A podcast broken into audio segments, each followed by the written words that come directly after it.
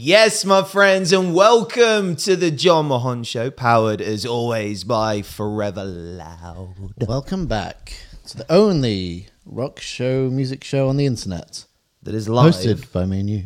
That is live. It wasn't the only one that's live, I imagine. But it is the only one that's live that's hosted by me and it's you. the only one that's live that's hosted by me and you because unless you believe in the multiverse, I 100% do. Then it probably isn't the only one that's hosted by me and you. And it. Well, hello, multiple versions of us. Hope you are having as much fun as we are running this. Maybe show. in an alternate universe, it's the Ollie Rout show, and you're the Yeah. producer guy. And I'm I, I'm Forever Loud. You're you're the Ollie Root show. Maybe in another universe, we're both dogs. Just bitching about things left, right, and centre. yeah. Sick of all these high pitched whistles.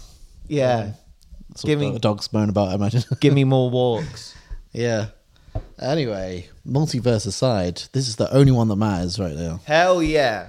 The only one Welcome. in this universe that we're aware of. that we're aware of. How the fuck you doing, bro? You good? Yeah, I'm good, man. How are you? I'm good. Good weekend? All good, yeah. Very much enjoyed watching Glastonbury stuff over the weekend. I didn't actually watch any of the footage, but I watched people's reactions. I saw you live saw- vicariously through Twitter. I saw people's reactions online, which made me curious. Mm. But yeah, seems a very overall very positive weekend of music. Looked a like people. Glasgow went well for people. Glasgow went well. Outbreak Festival in Manchester. Yeah. very well. Lots, lots of windmilling. I saw some clips. The thing is, right?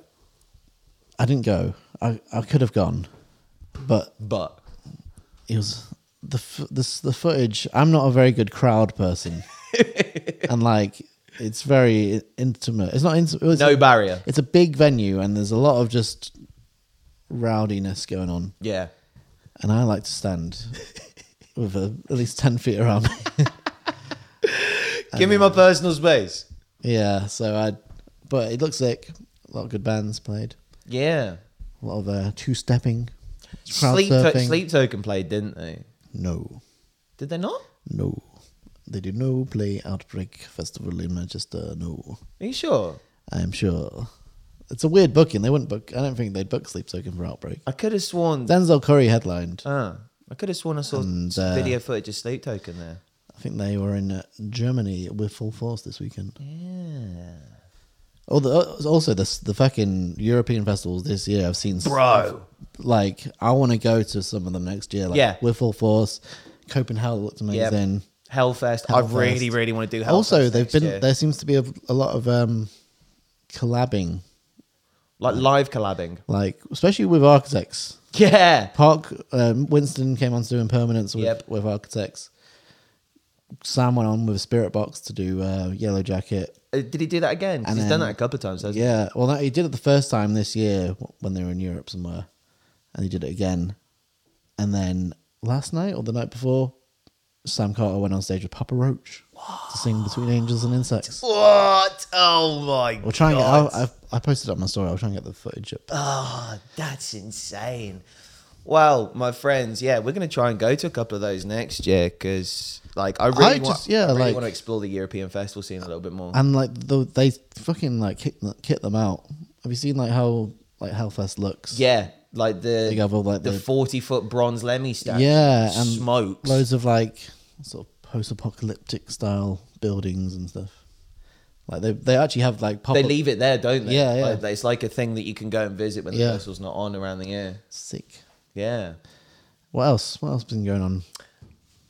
Getting stuff ready for today's show because it's a big one today. It's a real big Yeah. show today. It's not empty. This one. No, It's no absence. No, no absence is needed, and you don't need to sit there on hold either, my friends, because joining us at half past eight this evening, we have got Lucas from Holding Absence on the show to talk all about the band's brand new album, The Noble Art of Self Destruction, out 25th of August. But they put out a new song on Friday. Honeymoon. Yeah. Which is not only number. my nickname for you. Aw. It's the name of Holding Absence's new song. Aw, that was cute.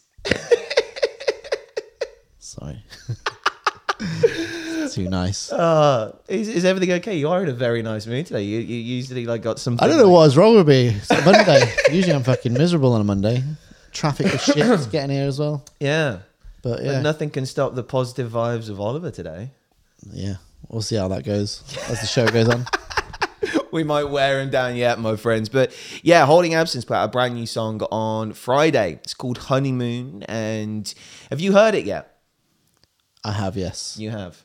It is beautiful. I've read the press release for it. I decided to try and hold fire and actually listening to it because I thought it'd be nice for us to do a reaction. Aaron in the chat says Honeymoon is genuinely one of the most beautiful songs I've ever heard. Instant top three. Damn. I would. It's. Do you know what? It's one. I think it's my favorite um, vocal performance that Lucas has done. Interesting. Why is that? I think he's just.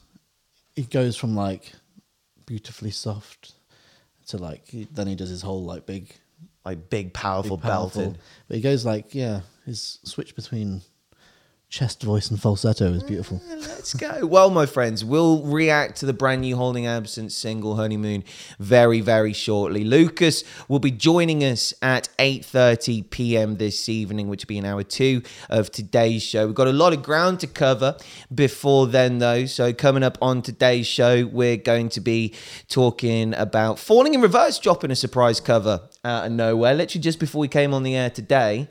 Falling in Reverse went, do you know what? Is is a reimagined version of Last Resort. Yeah. Yeah, so we'll get into that. Do you want to check it out now?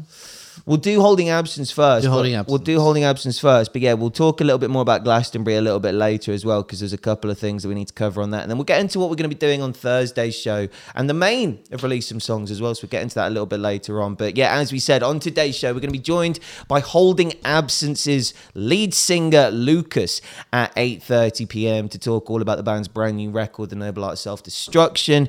And on that album, you will find their brand new single, Honeymoon. And this is my first time hearing this. And after that glowing review from Ollie, I'm real excited. Well, let's get into it. Hell yeah. Holding Absence, Honeymoon on the Jon Mahon Show. Bruv, that is fucking huge. I love that guitar outro as well. I love that guitar tone where like they've kept it so natural in the recording where you can hear like the fingers scraping like up and down the guitar strings. Yeah, well, it's quite hard to get rid of that if it's a fresh string on a on a nice acoustic. Just Why would you want to get rid of it? just the bit transition between Well, the notes. the comment the comments in the in the chat are very very glowing. Aaron sickles says i'm not overhyping it for you and you weren't indeed aaron. I can totally see why you've dropped that straight into your top three favorite holding absent songs. And maxi says crying. Yeah imagine when this one gets played live. There are going to be a lot of tears kicking around venues up and down. Not not just this country but the world because holding absence are touring fucking everywhere. Yeah, big big leagues now. Yeah. big leagues, boy. yeah Not just- straight in at the deep end Little Welsh band anymore. Global, global superstars. entity that is holding absence. Yeah. Well, my friends, we'll be joined by Lucas, the lead singer of Holding Absence, at 8:30 p.m. on this show. And if you are a fan of Holding Absence, if you're watching right now, this is a live show. The reason why we do these interviews live is so that you have an opportunity to interact with the bands that you love. So make sure you're here at 8:30 p.m. Like, if you've got any questions for Lucas, ping us to them in the comments. Like, we'll do our best to ask as many of them as possible. If you just got something yeah. nice to say to Lucas, like we'll pass that on as well. Ask him his skincare routine. I did that to Andy from Black Veil Brides once. I was Oh, like, yeah, he's- I was like, dude, I was like, you got to share the secrets onto what is keeping your face so He's fresh. like an unreal person. I remember interviewing him once, and uh, do you know when you like uh, get focus on someone's face, you sort of, you zoom right in. So you, you zoom right in on Yeah. someone's face to, to get the focus, The finite back out. detail. And as I zoomed in, like super close, like proper, like up to his skin, just in, in like Nothing. nothing, It's perfection. No like Sickening. no little pores or anything, just perfect skin. I'd love to get Andy on this show. To be fair, he's a very interesting. That dude speaks in sound bites. Though. Yeah, I've found a lot of Americans, a lot of American bands that, that that guy speaks in soundbite. honestly, you can just let him go and he'll just be like, just comes out with quotes, just all day long. Dude, that's exactly why we need him. Exactly Ameri- I think Americans are, are so a lot better uh, than British people. I think we tend, we tend to waffle or just Yeah, you've got to crop us to find, ourselves. find the sound bites. yeah. You're all right. You're you're used to it. Ish. I mean, dude, like one thing that I've noticed since doing this show is I didn't realize how much I said the word like. Oh, I say like like a lot. Yeah, bro. like, Like, like, editing, like. editing myself. I was like, do I say like that much in everyday conversation? I use it as like a crutch. Yeah, Like, I try and I try and use I'm like instead of trying saying to- um. I hate saying um. Figure out like what I'm gonna like say next. So, so I like stall with the word like. like like. Shout out to Maxi back in the chat as well, saying, "Yo, I'm already crying almost every time I hear I'm not ready for honeymoon live." When is the next holding out? Also, I apologize if the first half of that song might have been a bit quiet in the stream. I realized the on air button wasn't on. Oh, was it not? Uh, so it probably wasn't playing at all. it's all good. But I want to shout out Cookie as well, saying Blue Ridge Rock Fest on the Sundays when Holding Absence playing. Have you seen this lineup, dude? Yeah, should we get it up? Yeah, bro. This festival is fucking. It's basically like uh, just name a band and they're probably playing. they're probably playing. So yeah, Cookie and myself are going to fly out to this one. Are you? Yeah, man. Where is it?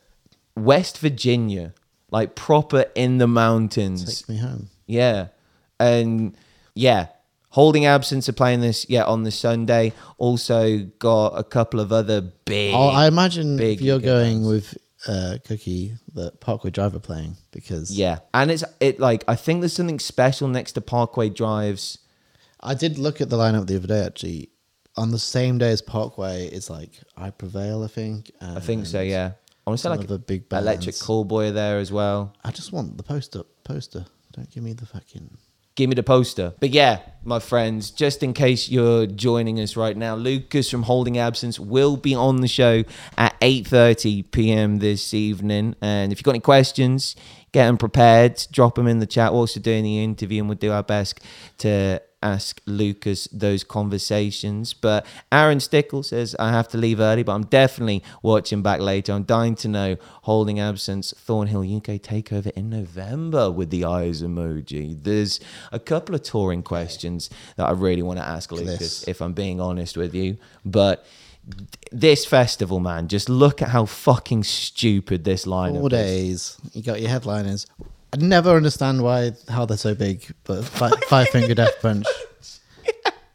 like how are they still massive? No idea. Your favorite named band, Staind. Oh, bro, right. Staind is not only one of the worst band names of all time, but they seem to be having a resurgence, and I don't understand. why. on the outside, I'm looking in. I used to love Staind back in the day. Of course, you fucking did. What's happened to me?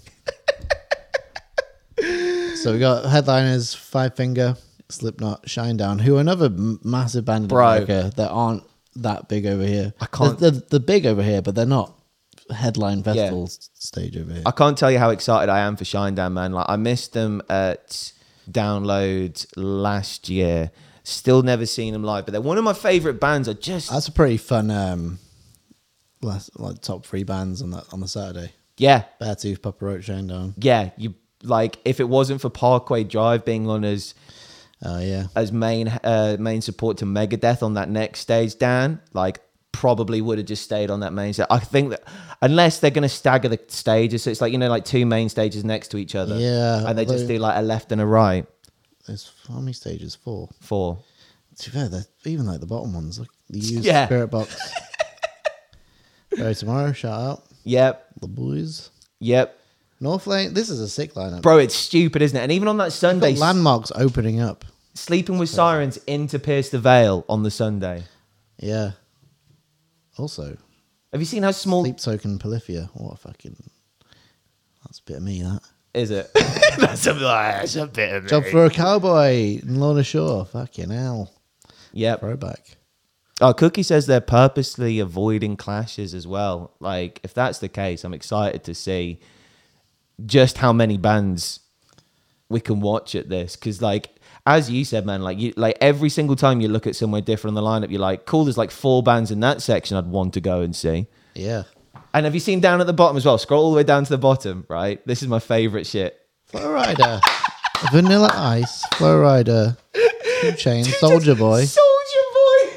Three Six Fucking insane clown posse. And get this, the pre-party, Scott Stapp from from Creed. Oh, bro, are you telling me that there's a chance I could hear my sacrifice Can you take me higher? Yeah. Bro, even like like I thought he underneath. was in prison or something. is he? I don't know. he had a bit of a yeah. Something happened. Something happened. Even underneath Spiritbox, man. Our last night band that I haven't fucking like ever had a chance to Mm. That see. whole stage is fucking stacked. It's like stupid. even that the Friday, I guess. Electric Callboy, Tech N9ne, Sleep Token, Polyphia. Yep. And like fucking, there's a surprise act on between Atreyu and Ville Valo on the Thursday. Like, it's ridiculous. It's it's one of the Unless it's stupidest just a band called question mark question mark. question mark, question mark. But also, have you seen who's playing on on the Friday as main support on the main stage? Mother. Main support on the main what? Oh oh Danzig. Sorry, I was looking at the Thursday. Bit of Glenn. Yeah. Yeah. But anyway. Oh yeah, Bleed from Within are playing. Bleed from within as well. What a yeah. fucking band. Not loose into motionless in white. I love Bleed from Within. Like you're definitely going to get Brian coming out for Slaughterhouse on that one. Yeah. But I think Black Stone Cherry have been added to the bill as well. Like someone's dropped out and Black Stone Cherry have jumped in. Stupid. Wouldn't be surprised. Wouldn't stupid, be surprised. stupid lineup. So yeah, my friends, gonna hit that. I think it's September. I do want to go. September, Can October. I go? Can I come? Still not too late. Stacked bill. Stacked, stacked bill. But, my friends, that's not the only bill that has been stacked in 2023's festival season because Glastonbury Oh, happened over the weekend. How was that for a fucking segue?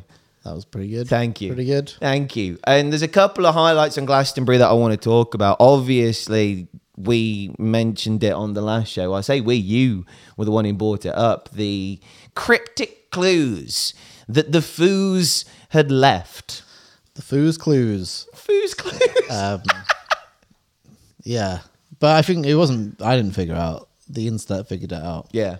Basically, Dave Grohl posted a thing a few years, a few years ago, few weeks ago, and it had the words "churning up," which is quite an unusual thing to say. Yeah. And then people were like, "Wait a minute, there's a band playing uh, on the fest on Glastonbury lineup called the Churn Ups that no one's ever heard of."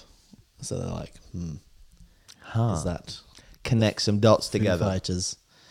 And Lo and behold, the churn ups turned up. you can't keep Dave away from a good party.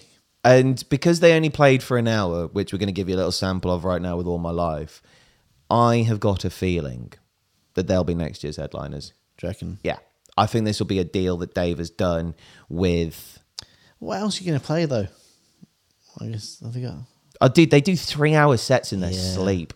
Like their their whole deal with Reading and Leeds Festival the last time they headlined was we want three hours both nights. That's a lot of foos. It's a lot of foos. yeah. I hope you're hungry because there's plenty of foos on the table. Tell you what, I could. Uh, that's that would take up all my life. All- Oh, there he is. So, if you're watching us right now on this stream, did you check out Foo's set at Glastonbury? If you did, what did you think? If you didn't, you know what? One of, like to get a sample. one of the hardest things to do: Is it play the riff of? play the riff and sing it. Da da da da da da da da da. Yeah. All my life I've been searching for something, something never got. See, it's just especially on one hand. Even like so, the, I try and mix this song when I'm DJing, and like I've got a nice little mix where I come out the back of the second chorus and loop the da da da da da da da da da da da, but then I bring in "Tears Don't Fall" by Yeah. Bullet for My Valentine over the top, and I always, every single time, get my first attempt at syncing them up wrong. Because it's triplets over four four beats, so you basically end up overlapping yourself. So you're not you, the what the uh, first stroke doesn't land on the first beat every time. Welcome to music theory. so yeah, it's it's hard, but he's singing in a four four beat, but you're not doing a rhythm in four four. Yeah, but doesn't- over Doesn't it sync up after X amount of bars? Probably, but you just have to focus on.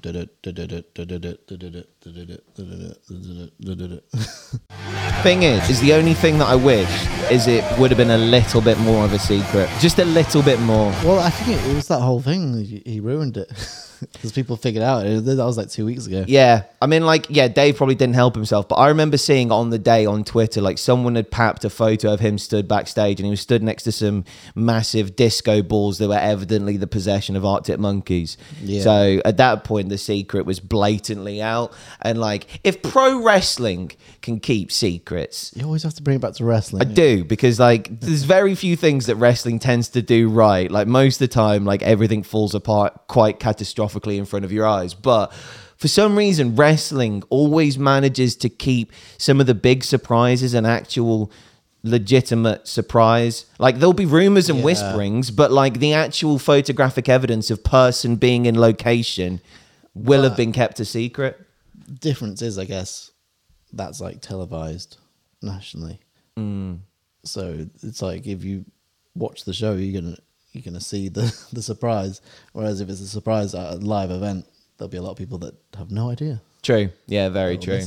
So Very, gotta, very true. You've got to leak it at some point. Yeah. Otherwise, Foo Fighters are played, but literally no one knows. Oh yeah, but it's Glastonbury on the main stage. It's not as though there's going to be like To be 50 fair, yeah. people and a dog there. Apparently, Aaron says uh, he read that 25 years ago, Foos played Glastonbury for the first time on that same stage at the same slot. No way. So that's a good little. Uh, That's wholesome as fuck. Yeah. That's so cute. Let's go, Dave Grohl remembering the big dates. and then another band that rocked the stage. Oh my god, they fucking crushed it. I've only you know, I've only seen images of this from someone who was like side of the stage that were filming, but I think they were filming this song. So check it out. So, in case you weren't aware, my friends, Nova Twins are one of the best fucking bands going. They've just been like everywhere for the past couple of years. Yeah, doing everything with everyone. Supporting Bring Me. Yeah, collabing with Bring Me. collabing with Bring Me, just doing big tours here and in America. And Every and single festival they can get their hands on, they've played. They've just been booked for Muse's arena run. Yep. next year I think, Massive. or this year I don't know. and I put it in a tweet whilst watching Nova Twins at Glastonbury. But Amy and Georgia deserve it, man. They they've worked so so hard for this. Maxie saying they were at full force in Germany. Oh, sick. And Aaron saying absolutely icons. I swear, like Nova, Nova Twins, Twins best band I've seen. Every festival that I've been to the Yeah. past few years. That's what I mean. They've just worked and worked and worked. Like it's not easy, like having a, a touring card that busy and having to go to that many different places and the travel and like the sleep schedule getting getting messed with. But the fact, like every single time, that's the energy that Nova Twins bring. Yeah, I, I guess, and they they got nominated for a Brit, didn't they? Best rock Yeah, album, arguably the only rock album on that list. Because yeah. well, well, 1975 won, but I wouldn't count them as a rock band, even though I. lo- I Even as, mu- as much as Matty wants them to be a rock band, But like that album wasn't really a rock album. but the last I think just the 1975 Brits, record. the Brits just don't know what a rock is. it's the same with um, the Well, I Mercury, the Mercury um, ones as well. I saw like a someone was posting about how ridiculous it is the bands that got nominated for best rock because Tom Grennan was Yeah. nominated and he posted it in the comments being like I don't know why I was in this category either. Yeah. it's like, like I feel like sometimes they use the rock category to give artists outside the rock genres more of a chance of picking up an award. Yeah. So it's like, say for example, someone Oh, like you've got guitars. someone like Must be a rock yeah, band. exactly. Someone like Tom Grennan, who yeah, as you said, has guitars in his music. Sick artist as well. I saw Tom Grennan at Reading Festival a couple of years ago. But like, I would put him in the same category as like your rag and bone mans Yeah. and people like that of like pop but with guitars. So it's like because as you said, they got the guitars and then they're like, I'll chuck them in the rock Yeah. category. They'll probably clean it. Fuck the Brits. Heavy music awards all the way. Hell yeah, baby. Heavy Music Awards as the band who are going to be joining us later on in today's show have performed at. They have at uh, 2021, I think it was. uh, the forum, wasn't it? Forum. Same year as Sleep Token, wasn't it? Yeah, I believe so. Yeah. Don't remember that much that night. Do you know? Had a few, a few little beers. I tore my Achilles that night. I, I remember. well, I do remember watching Sleep Token, but I was like on the way to just being blackout drunk. Pound town. but I remember just standing at the, Destination uh, at the, Ollie. standing at the top, of like the front of the balcony, just like shouting, singing along. I'm still full of the love Yeah. you want. So follow the drugs you want. Speaking of drugs, that is the name of a Falling in Reverse song featuring Corey Taylor. And Falling in Reverse have today dropped a surprise cover out of nowhere. What are your uh, opinions on old Ronnie and co? I am a fan. I think there's a lot of people that hate the guy. He's a very polarizing character, and sometimes I disagree with a lot of the things he does. But then I'm like, that last single they released, the rap one, I was like, Watch the world burn. like, fucking That's sick. fucks, man. I was like, uh, as much Drug, as, uh, drugs has been for the longest time my favorite falling in reverse song, but when Watch the World Burn came out, I was like, I don't think there's even a question as to whether this is going to be my new favorite song or not. It was like straight in, like the way in which Ronnie transitions from like the speed rap to the singing to the screaming Yeah. in that song. it had like that bit when he goes from the super fast rapping into like a bit which sounds like Queen, Yeah. into like Mel. I was just like, this, this is insane, but I love it. Yeah. I, that's the thing. I was like, The pain and sorrow I was must like- and furrow. and this whole song is about how it's it's, it's basically a fuck you to all his haters online. So and to the music industry as well, man. Like Ronald basically went, motherfuckers, I got receipts.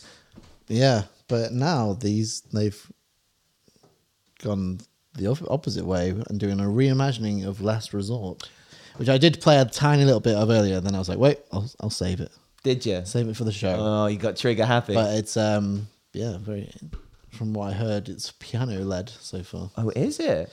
Yeah, should we check it out? If if this is reimagined in the same way that they did, um, I'm not a vampire and the drug in me is you. Yeah, I am fucking excited. Let's spin that a- shit. Yeah, Papa Roach classic. Last resort. I've just realised that I've got the lyrics wrong for this song.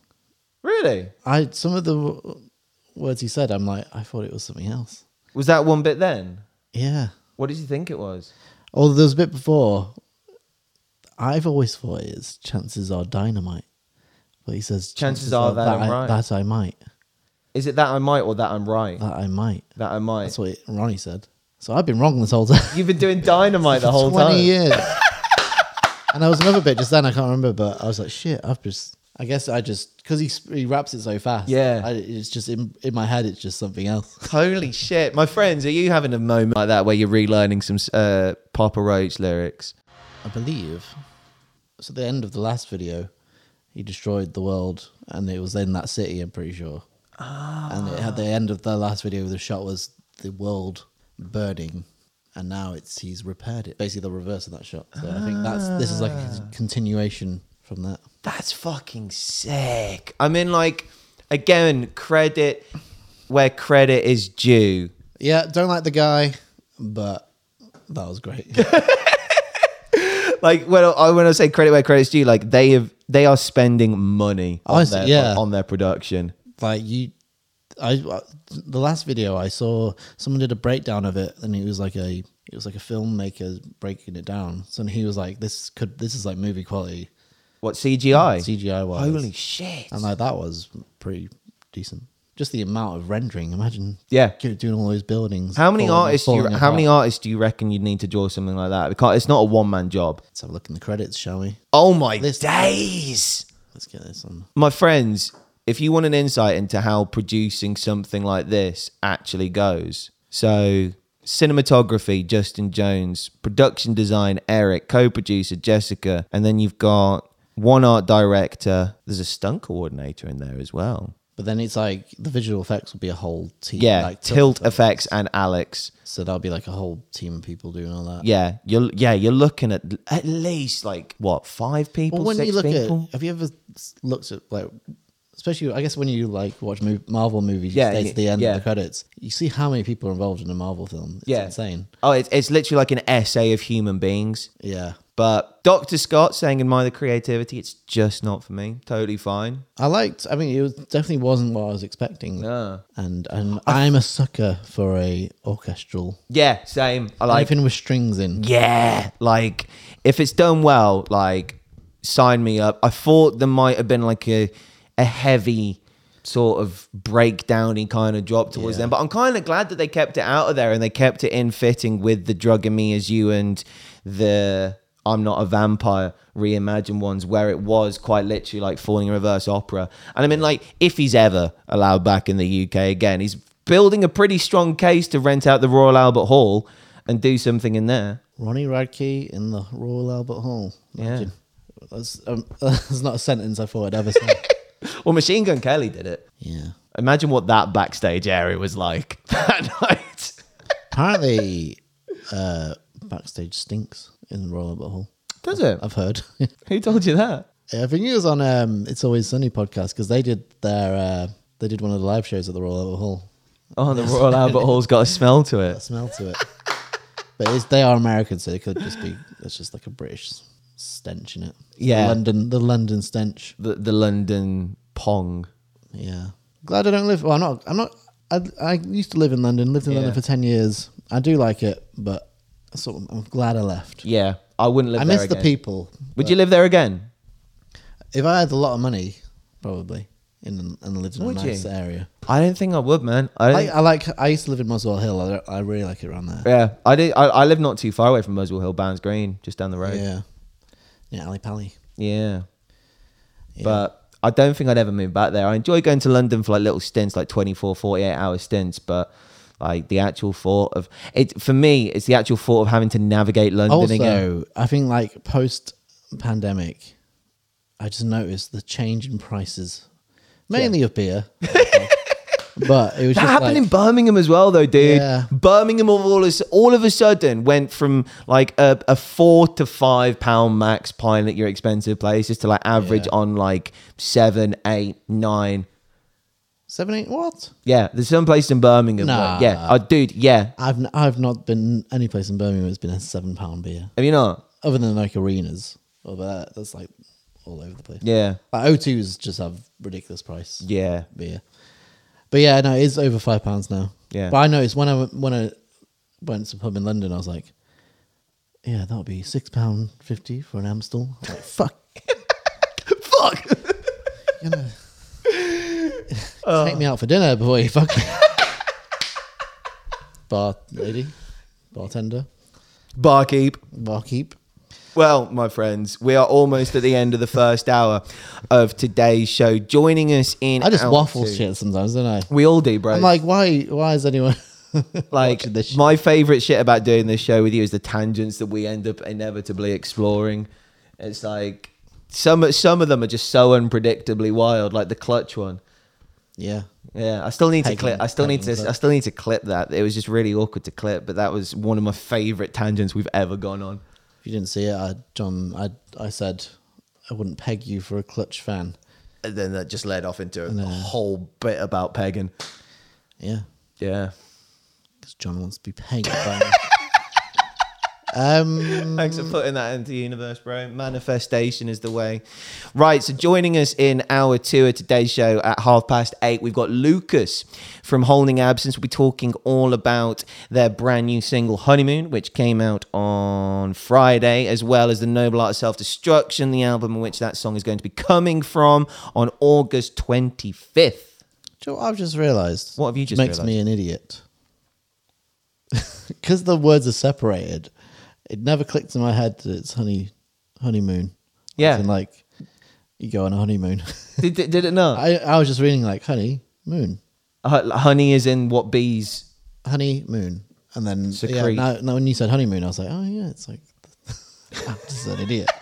They just separated the two words. Yeah. So, my holding absence friends, if you are watching right now, Lucas will be on in around about 40 minutes. We need questions from you. If you've got any compliments for Lucas, if you've got any thoughts and feelings about the songs they've released off the new record so far, we are going to take the quickest of quick breaks right now, but we will be back in what about seven minutes, and we've got a lot to cover before Lucas comes on. We'll talk about the Maine, dropping some new songs, and oh, there's one thing I forgot to talk about about Glastonbury. We'll do that in the second hour as well, and then we'll also talk about what we're going to be doing on Thursday's show. Cool. Hell yeah! Right, here's an interview that we did at a Download Festival special with Yeah. Mimi Barks. And if you haven't seen our Download Festival special, you're just joining us, then after the show finishes, feel free to go and watch it. It's up on YouTube. All free, baby. Hell yeah. It's giving you content out of our asses, aren't we? Yep. For now. All right. See you in a bit. Welcome back to hour two of the Jon Mahon Show, my friends. Powered as always by Forever Loud. It is indeed. Get your merch from forever-loud. Yeah, go on then, get the badge in. Look at that. Yeah, my friends, if you want some swag. It's got a back print. oh, it's got a back print as well. Look at that. Look at that. back rolls. Hell yeah. Look at you limbering up. Getting some stretches in. It's about time that we warmed up because in about 30 minutes' time, Lucas from Holding Absence will be joining us live on this show. Not just to talk about the band's brand new single, Honeymoon, which came out on Friday, but the brand new record, The Noble Art of Self Destruction, which is dropping on August 25th. So if you are a Holding Absence fan watching right now, make sure you got some questions ready or some compliments for Lucas, and we will pass those on during the interview. He's a very nice man, isn't he? Lovely human being. Just give him some compliments. Yeah.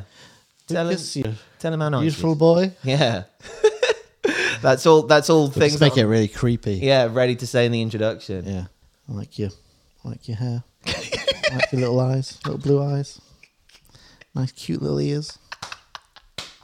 Stuff like that. in that really tender tone as well.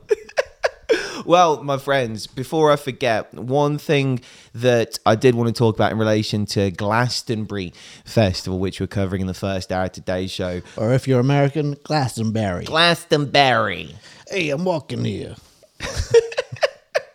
But one thing that I wanted to touch on that we didn't in hour one was a set from Fred again. I've been Fred again's biggest advocate. Again. again and again and again.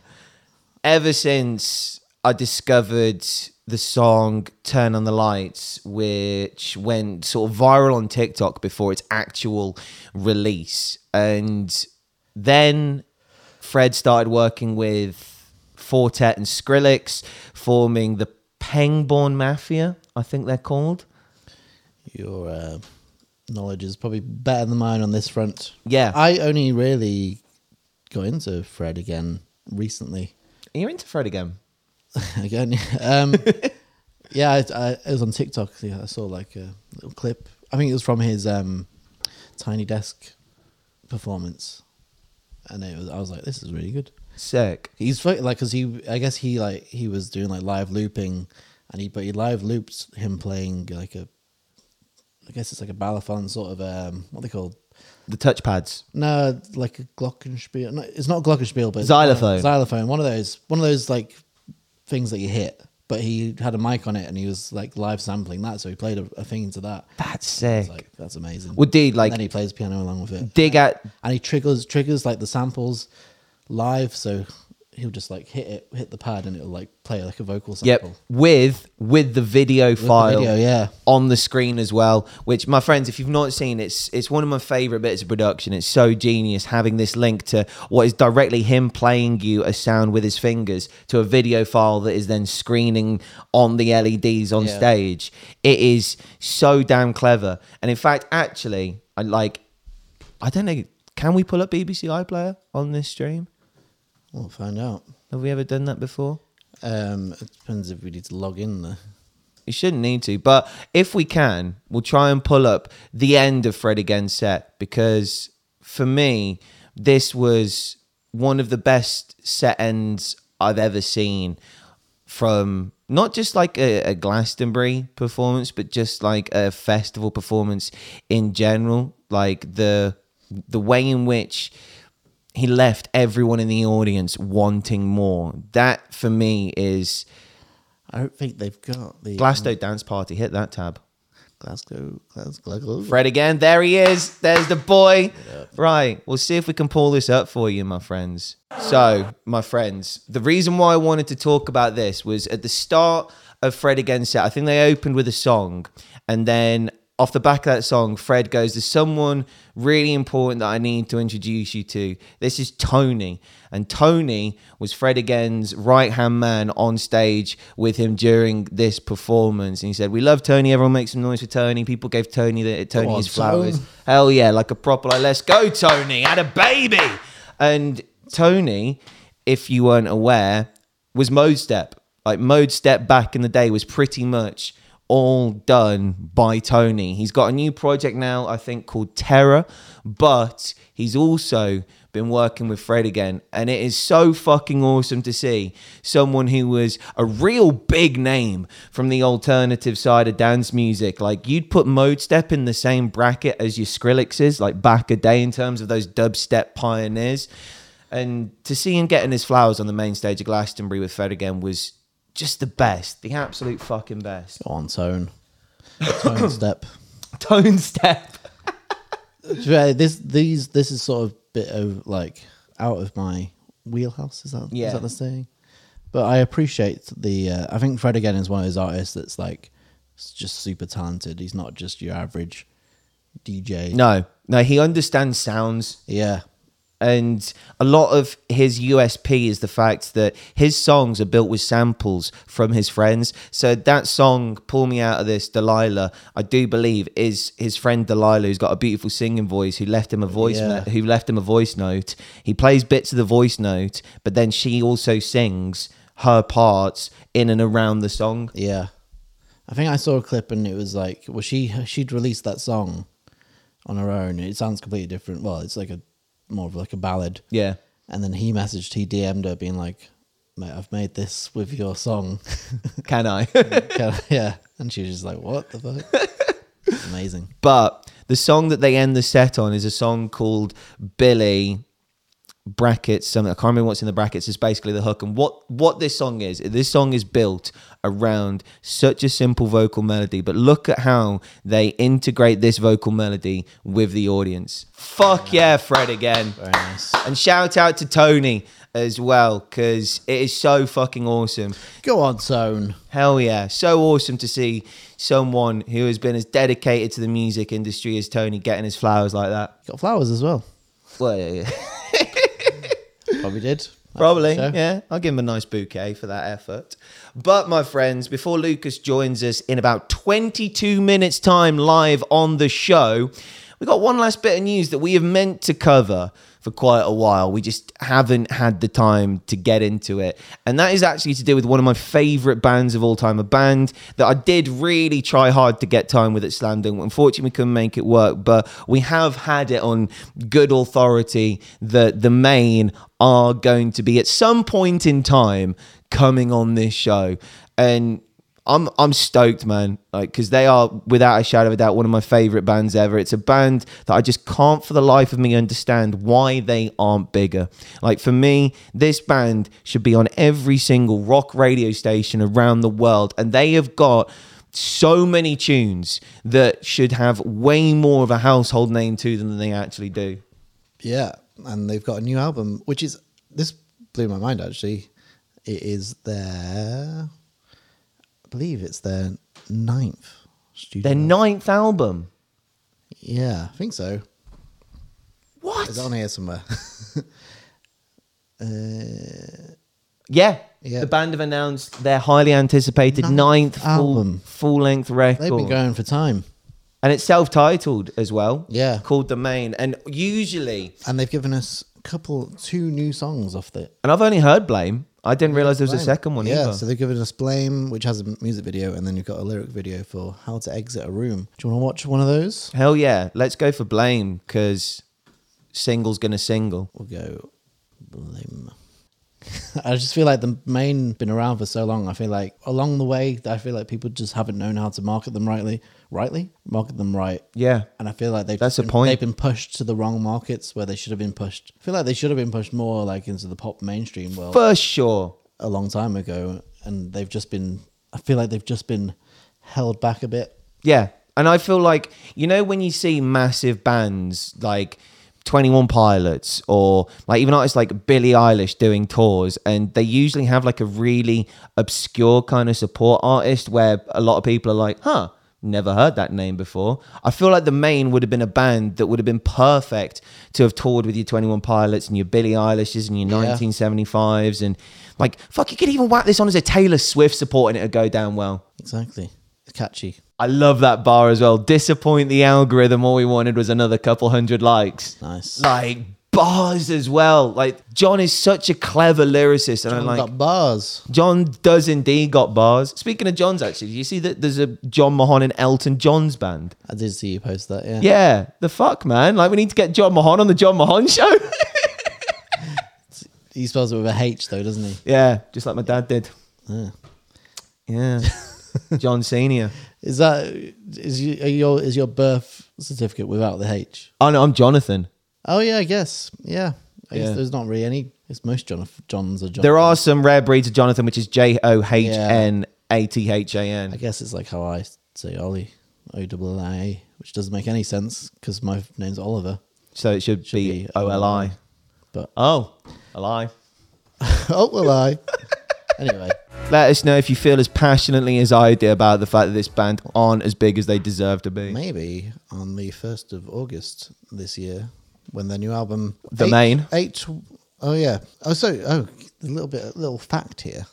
So it comes out on um, it's the way Americans write dates. So forgive, I forgive them. So it comes out on the first of August, which Americans would say eight one twenty three. Eight one two We'd say three. one eight twenty three. But apparently, one eight. The significance of the date is a once in a lifetime alignment of numbers that hold a meaning, a lot of meaning to the band. Originally, eight one two three were the numbers on a parking garage where the band members and childhood friends would hang out growing up. Fast forward to, to today, and eight one two three has been used in, the, in their song lyrics. It's the title of their own music festival held in their desert, desert, desert hometown. Biennale, Biennale. Oh yeah, because they're from Arizona, aren't they? Yeah. Oh yeah, desert. And can be seen inked onto many of their fans. Oh, let's go. That explains why Sinking Kitchen says on eight one two three with a heart emoji. Yeah. So that holds a special place in And it's coming out on 8123. Maine fans' hearts. That's awesome. Let's title of their fucking own- go. It's the title of their own record label as well.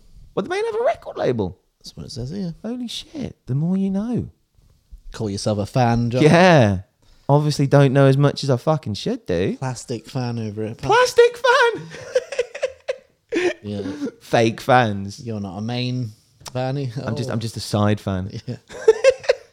Well, my friends, we are going to be joined in about 13 minutes' time by the lead singer of Holding Absence. Lucas is here to talk all about their new album, which is out on August 25th. Healthy month, August, for some new releases. Yeah. What do you, what is your prediction? Oh, considering the Maine's coming out in August, what's your prediction for album of the year? Album of the year. Right, my album of the year, I put this on Instagram the other day. It's going to come down to three records, which I'm very, very much aware of. Sleep Token, Yep.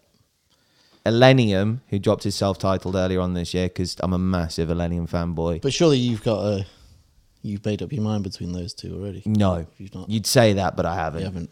And then Bring Me are going to be dropping next gen in September, Yeah. Which terrifies me because how am I meant to separate those three my absolute only- masterpieces? My only thing is, is Bring Me's next one gonna have Strangers and Die for You on it? Because I don't I think it should. I don't think so personally. Because I'm like, if they're on it, it's like we've heard half the fucking album already. Yeah, I don't think so. I think I think in the same way Because they came out ages ago as well. Yeah, in the same way, wasn't there a couple of singles they dropped in between Posthuman and That's the Spirit? No, Posthuman and Ammo that weren't. trying to rack my brain. Oh, they well, they did release Ludens, but that ended up on post. Oh, I did, didn't it? Oh yeah, maybe they could do then. They could. Do. It could just be a slightly longer record then, because Posthuman was only what like ten. It was tracks? kind of like almost like an EP, wasn't it? Because it was like seven. It was like eight tracks, but one of them was like the prelude to Kingslayer, wasn't it? yeah. So basically seven.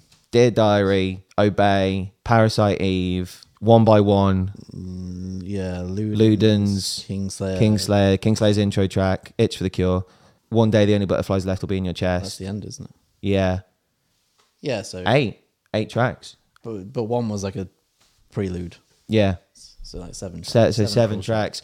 So I mean, this could this could be a slightly longer album from Bring Me the Horizon, and I'm just like, bro, I'm so excited to find out the feature names on it because, like, as we said in the last show, I feel like not enough people were making a no- making enough noise about the fact that Little Uzi Vert was on the record. You were fucking creaming your your pants. I, I was doing more than creaming my pants. I was passionately creaming my pants about it because not enough people were. It was a big Uzi. Out there. Big Uzi. Speaking of Uzi, actually, did you see the clip of him stage diving at that festival yeah, over the weekend? find it. I, I retweeted it. If you go onto my Twitter, it's up there. Because I can't remember what the name of the festival was, but there's this. My friends, if you have any doubt that like Little Uzi Vert like hasn't got rock blood inside of him, like wait till you see the fucking tope suicida he does on this stage dive. Like this is unbelievable. Right, this is ridiculous as far as stage dives go. Are you ready for this? I feel like um, Jeff Hardy. Jeff, I was gonna say. the Swanton bomb. Whoa. Like that is punk rock as fuck. Good on everyone for catching him.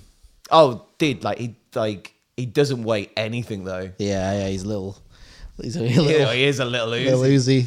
And then compare that to Sam Smith stage dive. Did you see that? I couldn't tell Was if that, that. was that actually Sam Smith? I I, I couldn't. like- I couldn't tell if it was or if it wasn't or if it was you know like something that was like photoshopped or staged or something.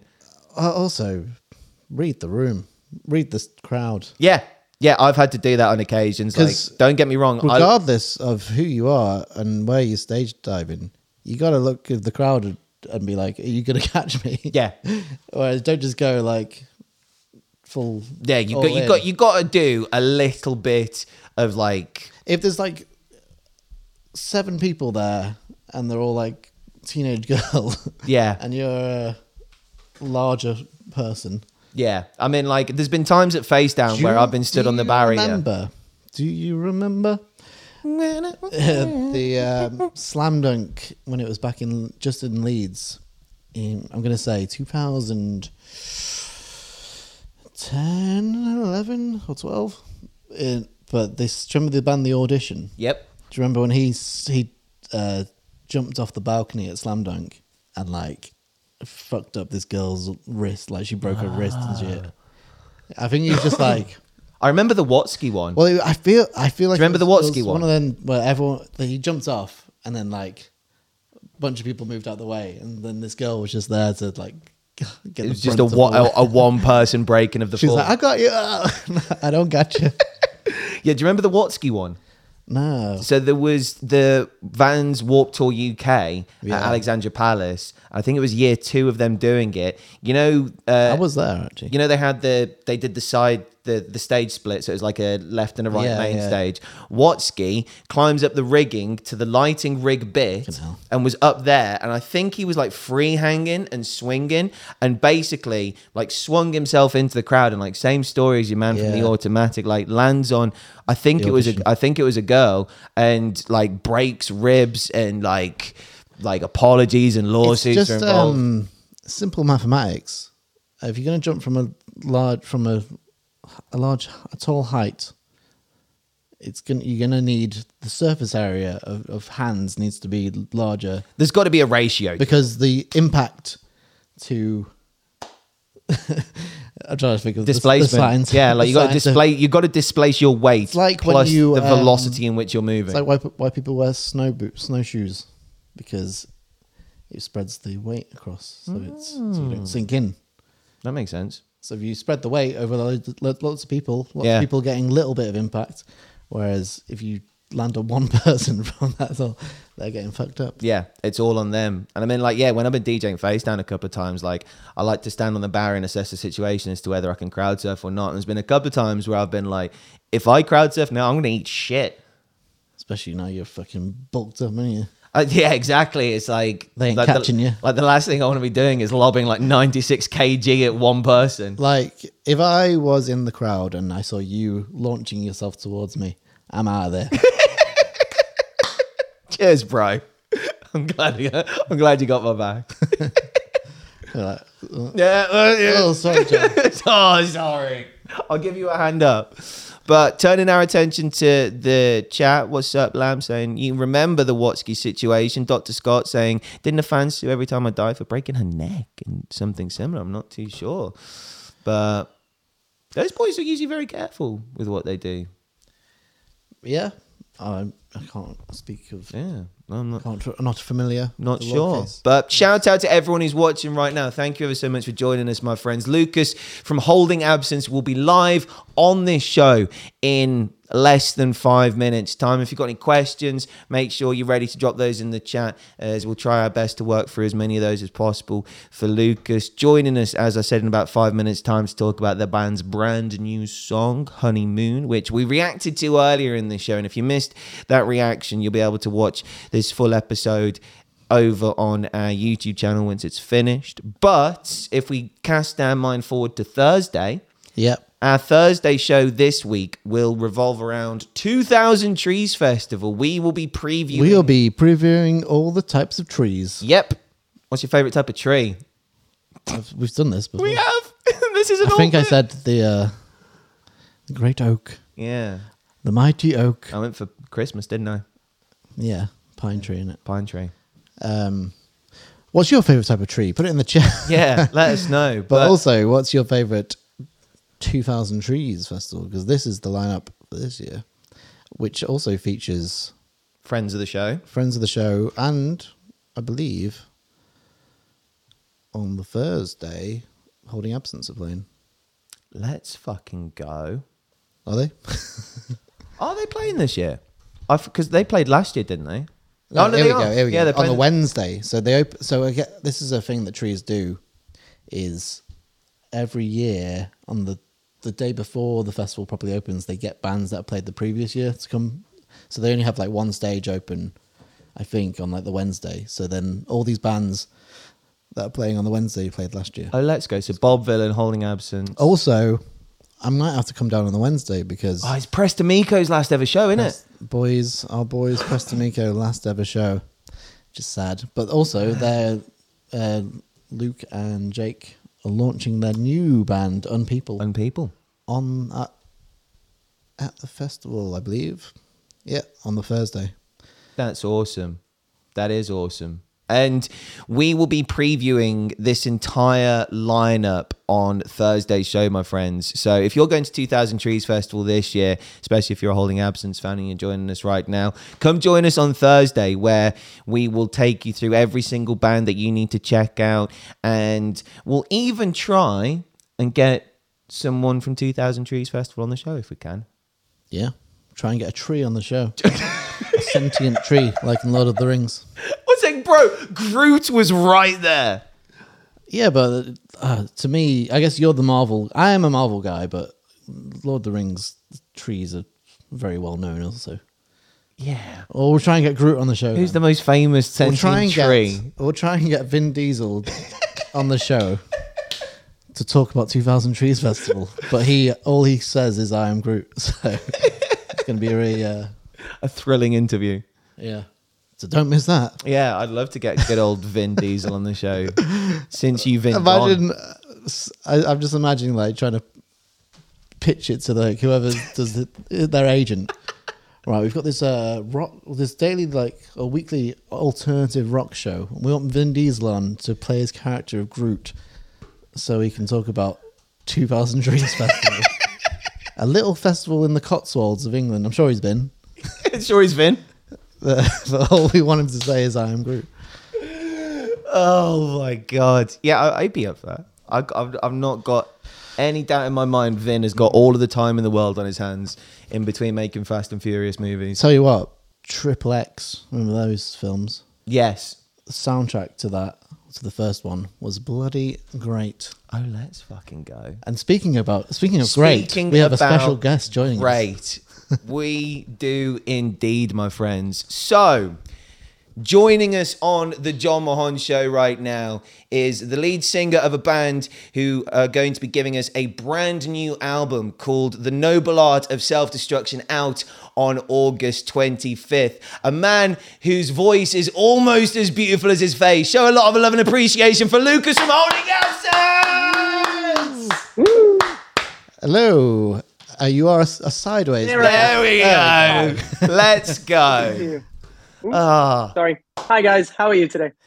all the better for seeing you, bro. How are you doing? Good. Yeah, we're uh, we're home at the moment and uh, enjoying being normal. So uh, I'm having a, I'm having a different time right now, but I'm having a blast. You know. So It must feel weird being home because you you've been away a lot, haven't you, in the past yeah, year or so? yeah, yeah. It's it's um it's kind of very odd actually. Like trying to just come to grips with routine and and I don't know like what do I like to cook for myself anymore? I can't even remember. You know what I mean? So it's just like yeah, it's been it's been fun, but but at the same time, in, a- in a lame way, it's been I've enjoyed the boring things I would normally have hated, if that makes sense, because it's nice to have them back. I guess you know.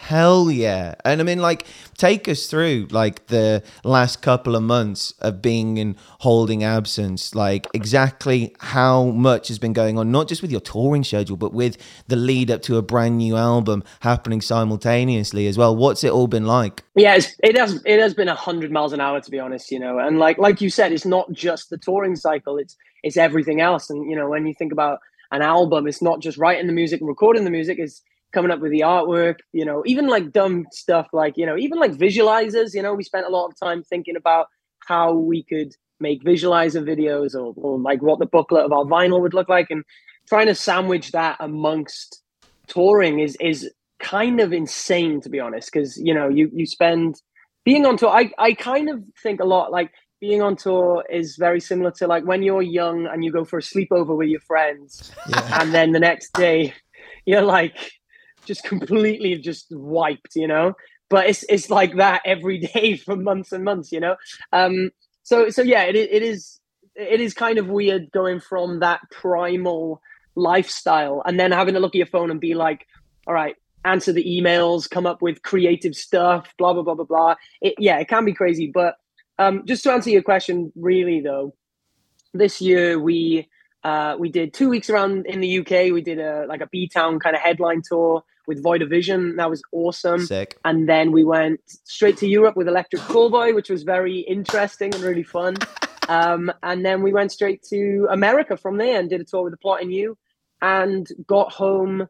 Um, I think it was mid May, I think, and then we did Slam Dunk, and now we're home until September. So that's our, our calendar at the moment. Yeah. Hell yeah, because I crossed paths with you very, very briefly at the Heavy Music Awards, and like Yeah. considering how much you've been through by the sounds of things, like not sleeping in your own bed and like lots of long drives, like you looked very, very fresh at the Heavy Music Awards. Oh, thank Oh, you, man. always- I didn't he always, it.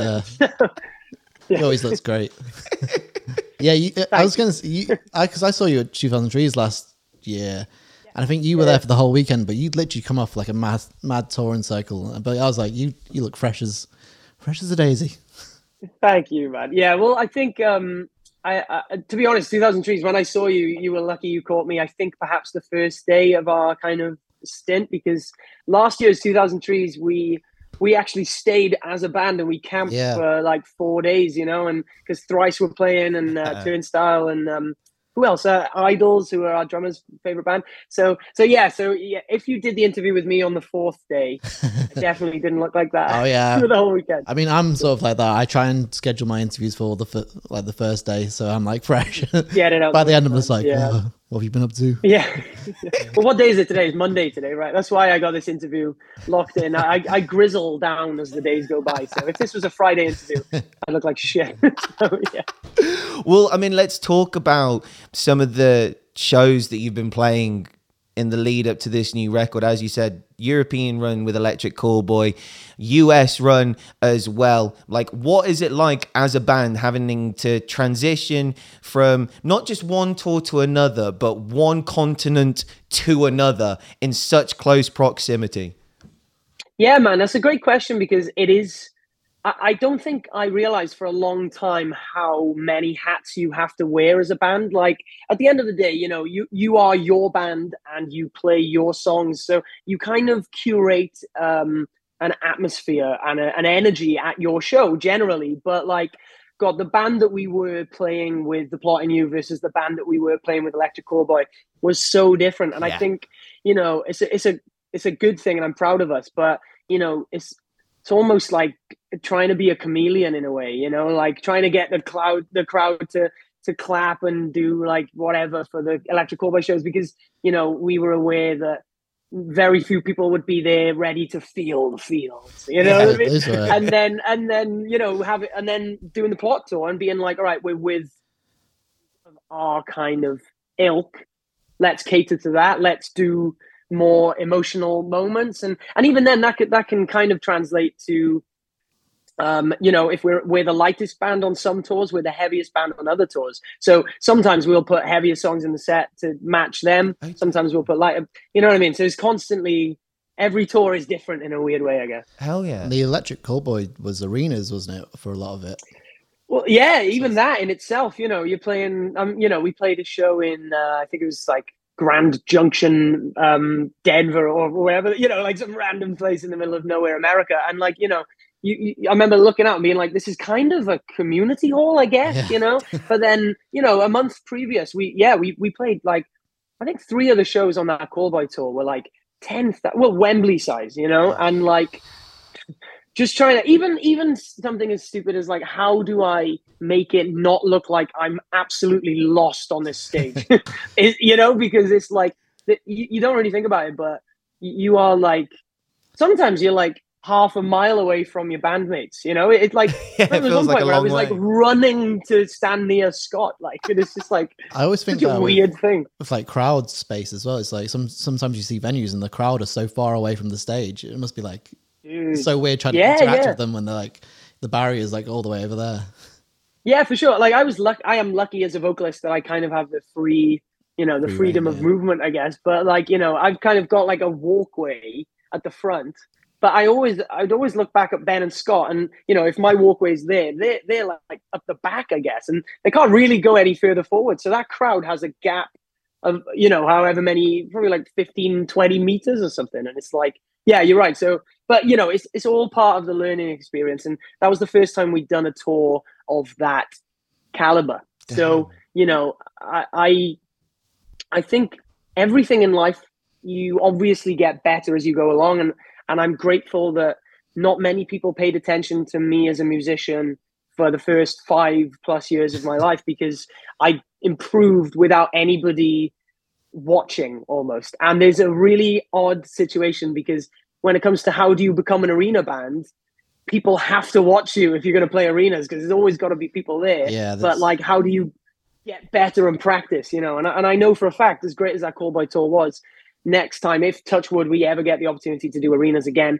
we will be better having done those Callboy tours and practiced. You know, That's So, awesome, yeah. man. I guess you can't really practice without doing Yeah, it. it's- no, that's what I mean. That's what I mean. So, and, and I think that's kind of why it was a good tour for us in a weird way because if it was a Bring Me the Horizon tour, I, I would worry maybe that we'd turn people who could have been fans of ours off us by not being experienced enough.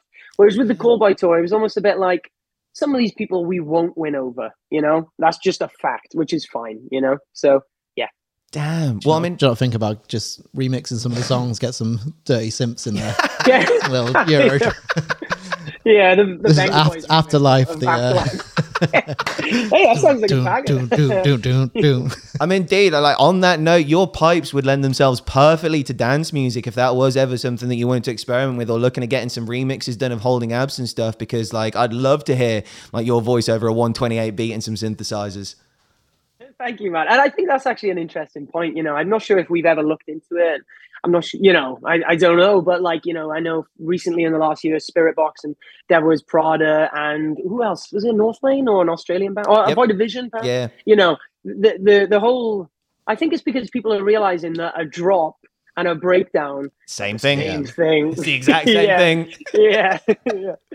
Hell yeah. Well, dude, on the note of something that you just mentioned, which was your development period as a vocalist, there was something that I really wanted to ask you, which was could the Lucas in 2017, who sung Permanent, sing Afterlife in the same way that you did in 2021? Like, especially like some of the higher parts, or did it take those four years for that false fold distortion to develop to the synonymous sound now associated with your voice?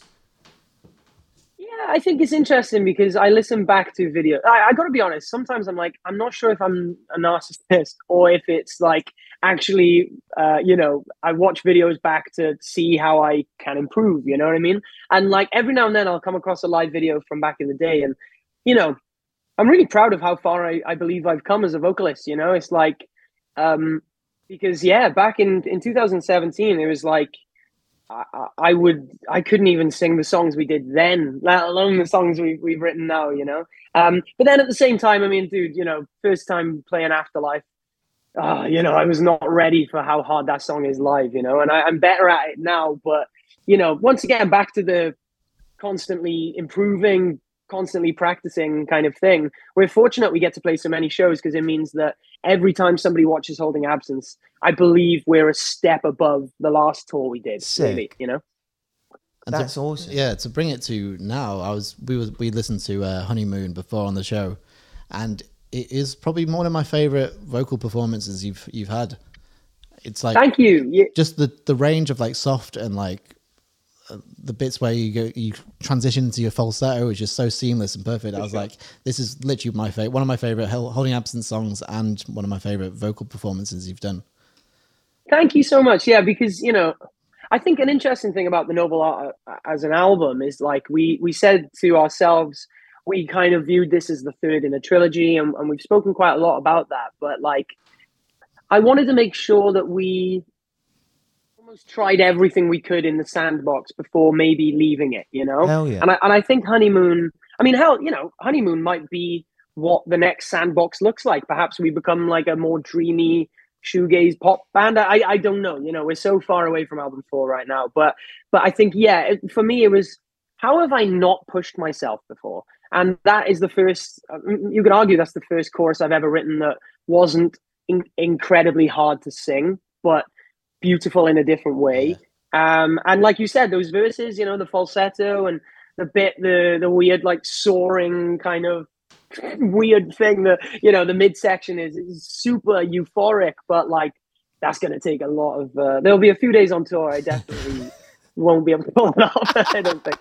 well, I mean, speaking of the reaction to the song, we did a reaction to it earlier to kick this show off, and there's a guy in the chat called Aaron Stickle who said instantly top three favorite holding absent song, and it's like this Cool. this tune's been out for days, and people are already saying it's like top three best of your entire career. I mean, like across the board, what has the feedback been like? I've seen people online already saying first dance at weddings, like. Yeah, crazy. Yeah, yeah, yeah. The the, uh, the feedback has been really, really special, and I, to be honest, you know, it's uh, being in a band, you know, and making things often, and then trying to gauge reception and stuff. You know, I think trying to think of a good example, but like, um, for example, like Kate Bush, right? You know, um, her you could argue her popular song, most popular songs were like Babooshka or um, you know Cloudbusting or whatever. But like Running Up That Hill is now perceived as definitely one of her best song, probably because you know over time it, it's had time to cook, and you know I don't get me wrong, I, that's like a thirty year gap, so I'm aware of that. But you know I think songs like Wilt and In Circles from our back catalogue, they've aged better than other songs. And I, I almost already feel like Honeymoon is going to age really nicely. Um, so that's a cool thing. It- It's more about what people say than how many people are saying it. Yeah. You know, because I- I'd rather have a hundred people say, "Wow, this is beautiful. I'm going to have this played at my wedding," than a thousand people say, "Like, cool song, dude." It's all right. You know what I mean? And then, yeah, yeah, right. You know, so so yeah, it, there is a definite interesting kind of aspect to gauging response, I guess. And also, you know, I mean, you'll speak to artists who say, I never read the comments on my YouTube, blah, blah, blah, blah, blah, you know, and, and I understand that. But then at the same time, I think for me, it's very much a case of trying to understand what people perceive us to be good at as well as what we perceive ourselves to be good at. And one one last thing I'd say about Honeymoon actually is is um, I wrote that song with with just an acoustic guitar and that had ne- that had never been done before in the Holding Absence really? discography Damn. it had always started on a computer. And I think, you know, for me, especially that little hammer on the um blum, blum, blum, you know, it feels so like infantile. And I think it had to come from a place of naivety almost. And, you know, maybe that has inspired me as a songwriter to sit down with an acoustic guitar more often for album four, you know? So uh, yeah. That intro sort of reminded me a bit musically of like Smashing Pumpkins, old sort of '90s Smashing Pumpkins vibe. Yeah, dude. Well, I was the, the thing I'd said to myself for, for honeymoon was my one of my favorite bands of all time is the Pixies, Yeah. and Where Is My Mind is like their kind of seminal hit. And you know the just the way it kind of comes in with that acoustic, and then the ka ka ka ka ka, Yeah. like that. I, that was kind of what I told myself. I said, "Let's write Where Is My Mind," but if if Deftones wrote it, you know, and um and it's it's interesting because yeah, Smashing Pumpkins is definitely almost become part of that palette as well. Um, which is great because those are all bands that are way cooler than ours. so, uh, so I'll definitely take the the, the uh, similarities. I don't know, man. Like Billy Corgan now seems more interested in professional wrestling than he does with I know. writing Smashing I got my, uh, Is he interested in oh, you got the got hot rod top on as well. Let's fucking go. Right, now he's speaking But, Jon's, um, Jon's language. but uh, but yeah, you know, you're right, and I think that's funny though. Is like you know, that's just an interesting thing that I like to observe as a consumer and a lover of music. Is like, you know, when will I lose touch with music and and become more in touch with wrestling or like you know what I mean? Like as much as I love Billy Corgan, you know, he's definitely even Deftones. I love Deftones, but you know their last two albums maybe Yeah. haven't been as in touch, and and that is something. And I think that's a, a thing I often think to myself. I'm like, when will I have written magnum opus album, and when am I on the way down? Well, Hopefully not anytime soon. I think but- it's a different. I was thinking about this the other day. There's like there's bands that I like, but then certain songs are just they to me they belong in like a certain era or certain time and part of my life. Whereas like some bands write songs that I could still listen to today. They're I guess they're like timeless songs. Whereas some songs I'm like I like that, but it reminds me of being this age or being in a certain place. I think it's yeah, those ones that the songs that last are the ones that don't have a time like attached to them. I guess. And if you for felt, sure. Or, sorry, carry on, bro. sorry, you go. You, no, you go. You go. I was gonna say, have you felt that with like holding absent songs, like over time, like as you look back on, you know, like some of like the earlier songs that you were putting out in like 2017, 2018, like with your development, not just like vocally, but as a band as well. You said finding your feet, finding your sound. Do you feel like there are certain songs that like either you wish you could go back and do differently, or maybe future down the line, like could take on a new life depending on where holding absence goes? It's a good point. Yeah, I think we've had quite um and I, I gotta be honest, I'm very proud of this. I think if you looked at our band's success on a on a on a graph, you know, I really think we've had a very steady rise, you know, and, yeah. and there's a lot of bands in the scene that will peak and then will kind of struggle or will come back up or whatever, you know. But I think for us it's like our growth has been very, very healthy and steady. Um, but at the same time, I, you know, I believe pretty much every song we ever put out was the most important song at the time, you know. So, for example, songs like "Permanent Dream of Me," "Penance," those first three songs were so vital to our band, and you know. But then at the same time, we've grown, almost grown out of those songs. You know, we played we played "Dream of Me" on the tour in in January, and um, broke my heart because nobody knew it. You know, and I was like, people keep asking us to play this song, and we played it, and nobody knows it, and I'm a bit like it's tough then because it's like ultimately, you know, most of the crowd aren't there for those songs. They Yeah. cheer for the new songs, and and it's kind of like respecting the the music you obviously spent lots of time writing, but also used to climb the ladder, I guess. But then at the same time, respecting the fact that you know maybe those songs don't hold up against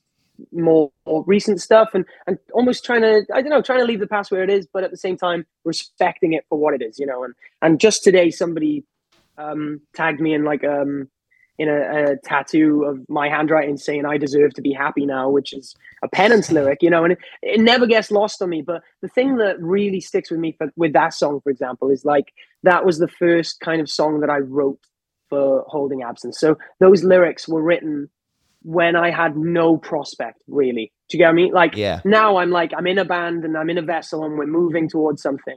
Whereas like those lyrics were like, my friend has just sent me a song to write over. What am I going to do? You know what I mean? And so for that to have resonated with anyone, despite having absolutely no prospect almost, that is really special to me at the same time. So yeah, it's, it's kind of trying to figure where it all fits in, I guess, you know? Well, in fact, actually, what you were just talking about ties in perfectly to a question that we've had someone send in in the chat who's watching right now. Dr. Scott says that he was going to ask if you felt pressure writing the new album, given the success and the brilliance that you've had so far. Like, did you feel like the the demand for holding absence whilst you're in the studio because you've set such a high standard with your music already? I think thank thank you by the way. Um, that means a lot. But yeah i think for us it was like you know i think i think a very important thing to remember is when we released the self-titled album we had a lot of lineup changes and we'd had lots of lots of issues with the production to the point where i can't even really listen back to our debut anymore. I struggle Really? As a creator. Yeah, it's, to be honest, I, I nearly tweeted about it the other day, but I, I think I struggle because it, it reminds me of a very almost traumatic time in my life, you know, because right. it, there was a lot going on and, and, and the pressure of signing to a label and all this, you know. So uh, the person I was when writing that album and when recording it is very different from the person I am now. But the point I'm getting at is the greatest mistake of my life was written with complete liberty and with just freedom and excitement. You know what I mean? There wasn't any pressure because I, in my eyes, the, the self-titled had flopped. You know what I mean? So I was just like, let's just write the best music we can. And and I think I really clung onto that mentality for for the noble art because I remember thinking, if I let the pressure get to me now, maybe I'll I'll fumble this. You know what I mean? But everybody loves the band where it's at. Everybody's loved the stuff that we put out recently. And I still think we've got more to give. Hell yeah. So let's just let's just be rather than try if that makes sense you know Kind of like the opposite of most bands. Most bands are like, oh, Uh, well, the, yeah, tricky, yeah. the tricky second album when they're like, oh, Well, well- people always say about the soft, sophomore slump and, and, Yeah. and i gotta be honest yeah we're, I think uh, that was that was I- like that was the album that catapulted you to the next level. I think so. very much so yeah yeah And speaking of new albums, you've got a brand new album coming out on August 25th called The Noble Art of Self Destruction. Where where did this album begin? Like where was the starting point, the first conversations, the inception of this record? Oh, great question. Yeah, so um, this album is very conceptually rich. You know, I spent a lot. I will say, you know, when we were writing the, the Greatest Mistake, um, it's funny. I, I vividly, vividly remember we were writing the Greatest Mistake of my life, like towards the end of 2019. And you know, me and Scott were working part time in jobs, and we were touring part time. You know, and trying to trying to find where we could fit almost. And that gave me a lot of time to think and but a lot of time to write at the same time. Whereas with the Noble Art, it was like we're a full time touring band now, and this album was written. You know, we we toured for three months, and we came home, and we essentially forced ourselves to do five day weeks at the office, and like go on writing retreats with uh, just the band, and and just really try and essentially get the good stuff out. I guess while we had time home, Sick. but obviously for me as a lyricist there is no moment that i'm not thinking right so this album was almost like premeditated because i couldn't write music if that makes sense because we were on the road so much. But um but yeah the, the kind of the inception for this album really was um discovering kintsugi which is the japanese art form of um, mending things with gold. And i don't know if you guys know about this it's super interesting but the idea is that you know if you were to smash a plate and if you infuse the glue with gold you could obviously see that the, the plate was b- broken but now it's got gold in Yeah. it like do you get what i mean? It's almost like saying our scars have like value you know? Yeah. and it's like yeah and when i when i when i kind of heard that i was like dude you know. And i will say it's it's not um it- you know it's a famous kind of um ideology you know. They use it in therapy. It's, it's a very common kind of idea um but then for me i was um i kind of got into art which is like really random but like you know Okay. I spent a lot of time thinking about art and and just studying up a bit. And and there was one day where I was I was looking up about um I watched a, a YouTube video about um Michelangelo's David, and um one of the the quote was uh the um it was an angel in the marble and I had to set it free. Um and I remember being like, woof, man, that's so profound. And that's one of the lyrics on the new album, The Angel in the Marble, is kind of comparing us as blocks of marble and we almost have like you have the freedom to turn a block of marble into anything do you get what i mean it could be ugly, it could be beautiful, but it's our choice what we make of ourselves, essentially. Um, and sorry, I'm going on a bit of a tangent, No, but basically, keep going, the moment keep that- going. Like this is gold.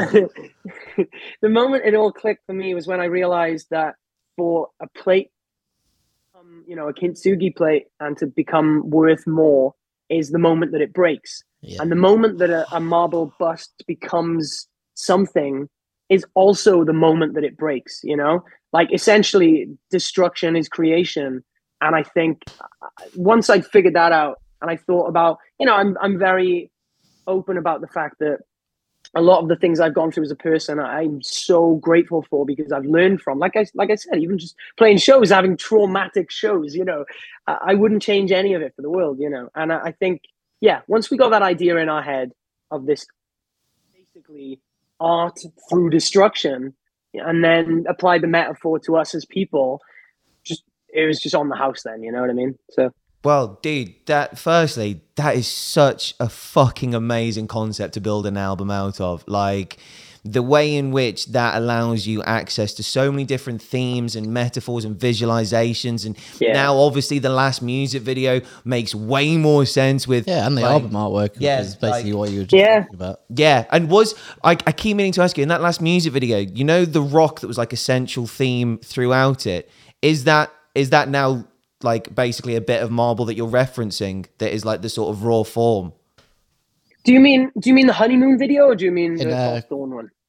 Crooked Melody. The crooked the crooked melody one. Oh, sorry, Crooked yeah, Melody. oh, yeah, yeah, yeah. So Crooked Melody is um the the stone itself. Obviously, is like kind of in the background, and then throughout the video, it kind of slowly decays, I guess, and, and breaks. You know, um, so that it was a very like on the nose reference to the the the the marble bust, I guess. You know, but um, in in False Dawn, you know, you've got.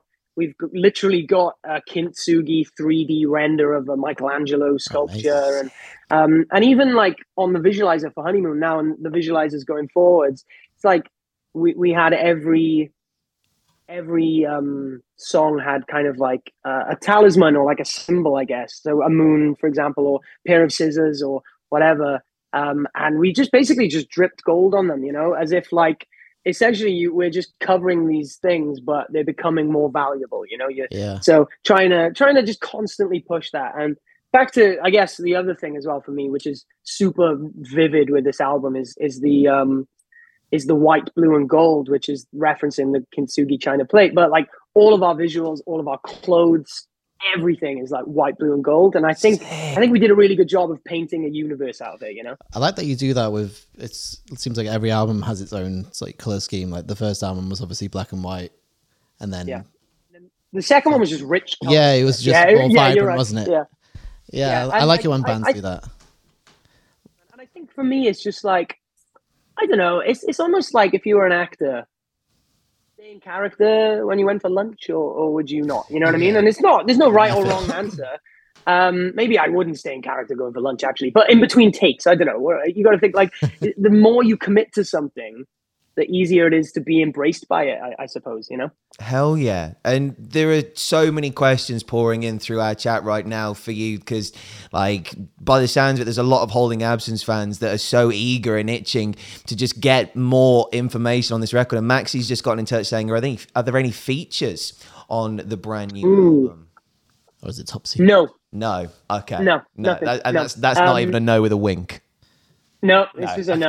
I'm trying to even think if there is any, but no, no, no, no, no. It's something we've we've um, spoken a lot about, and obviously we've had my sister featured on Die Alone in Your Lover's Arms as a guest vocalist. We obviously had Lochie from Alpha Wolf on the last one, but I kind of like the idea that you know because the feature of my sister on The Greatest Mistake, it didn't say like her name. It, it, it wasn't like a big oh we got a feature.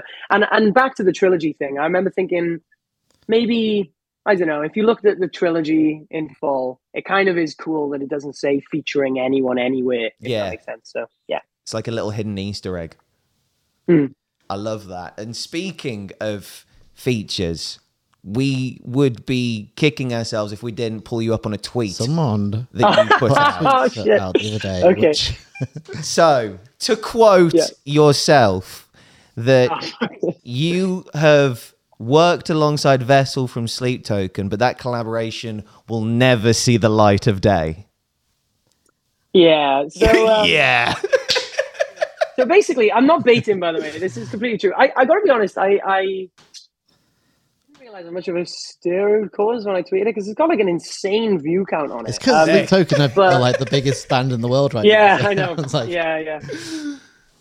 I guess, I guess he's baiting away, but um, but yeah, basically, just to just to put it to bed, uh, during the pandemic, myself and Vessel just chatted, and, and we've been friends. Um, the second ever Sleep Token show was supporting us and Loathe. oh. So uh, you know, really from the inception, Sleep Token have, have kind of we've been there and they've been there, you know. So um, we you know we share the same manager and stuff. So there's there's lots of through threads, but um, yeah, we we did a collab on a song.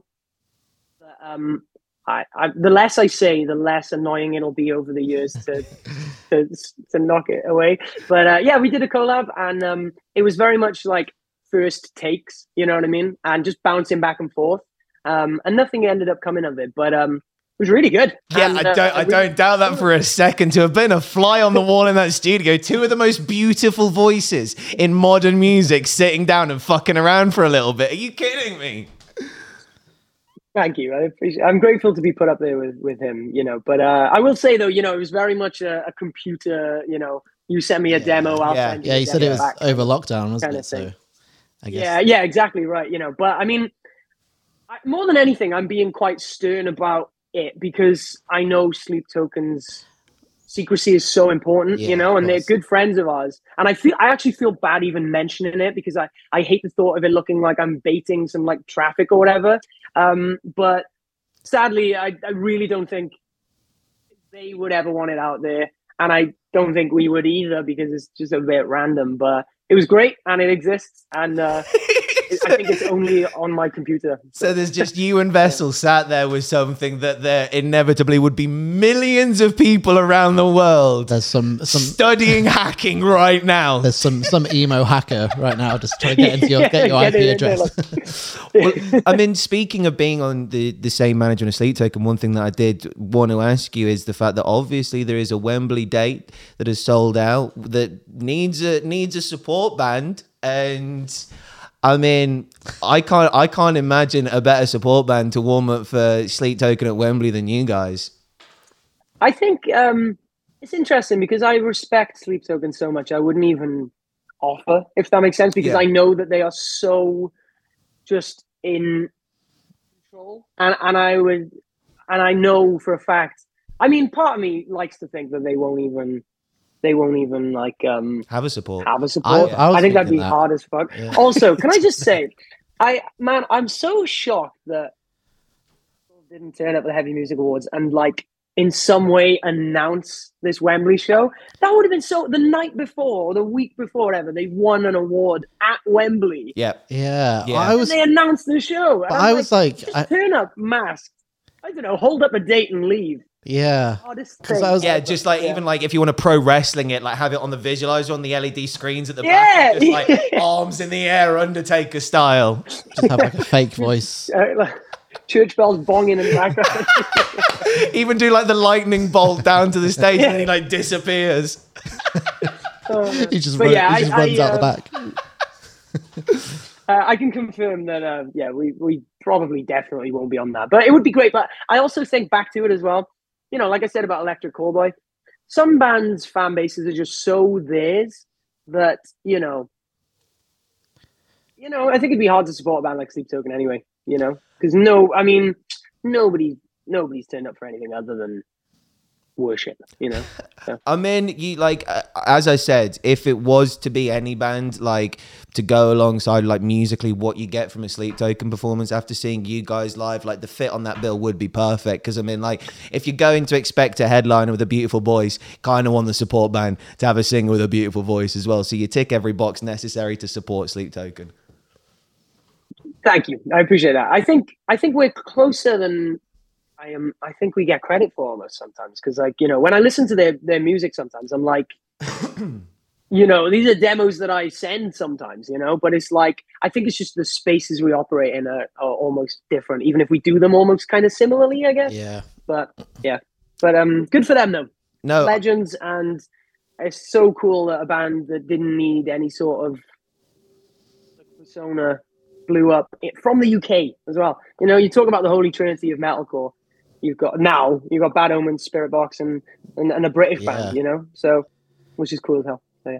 Hell yeah! And we won't keep you much longer, bro, because we've we've had a lot of your time this evening. We're very very grateful for it. But one thing we did just want to pass on is a, a couple of compliments from the comment section. And there's someone called Sinking Kitchen who says Sleep Token are one of the few bands I absolutely love every single song from, and it's hard to pick favorites.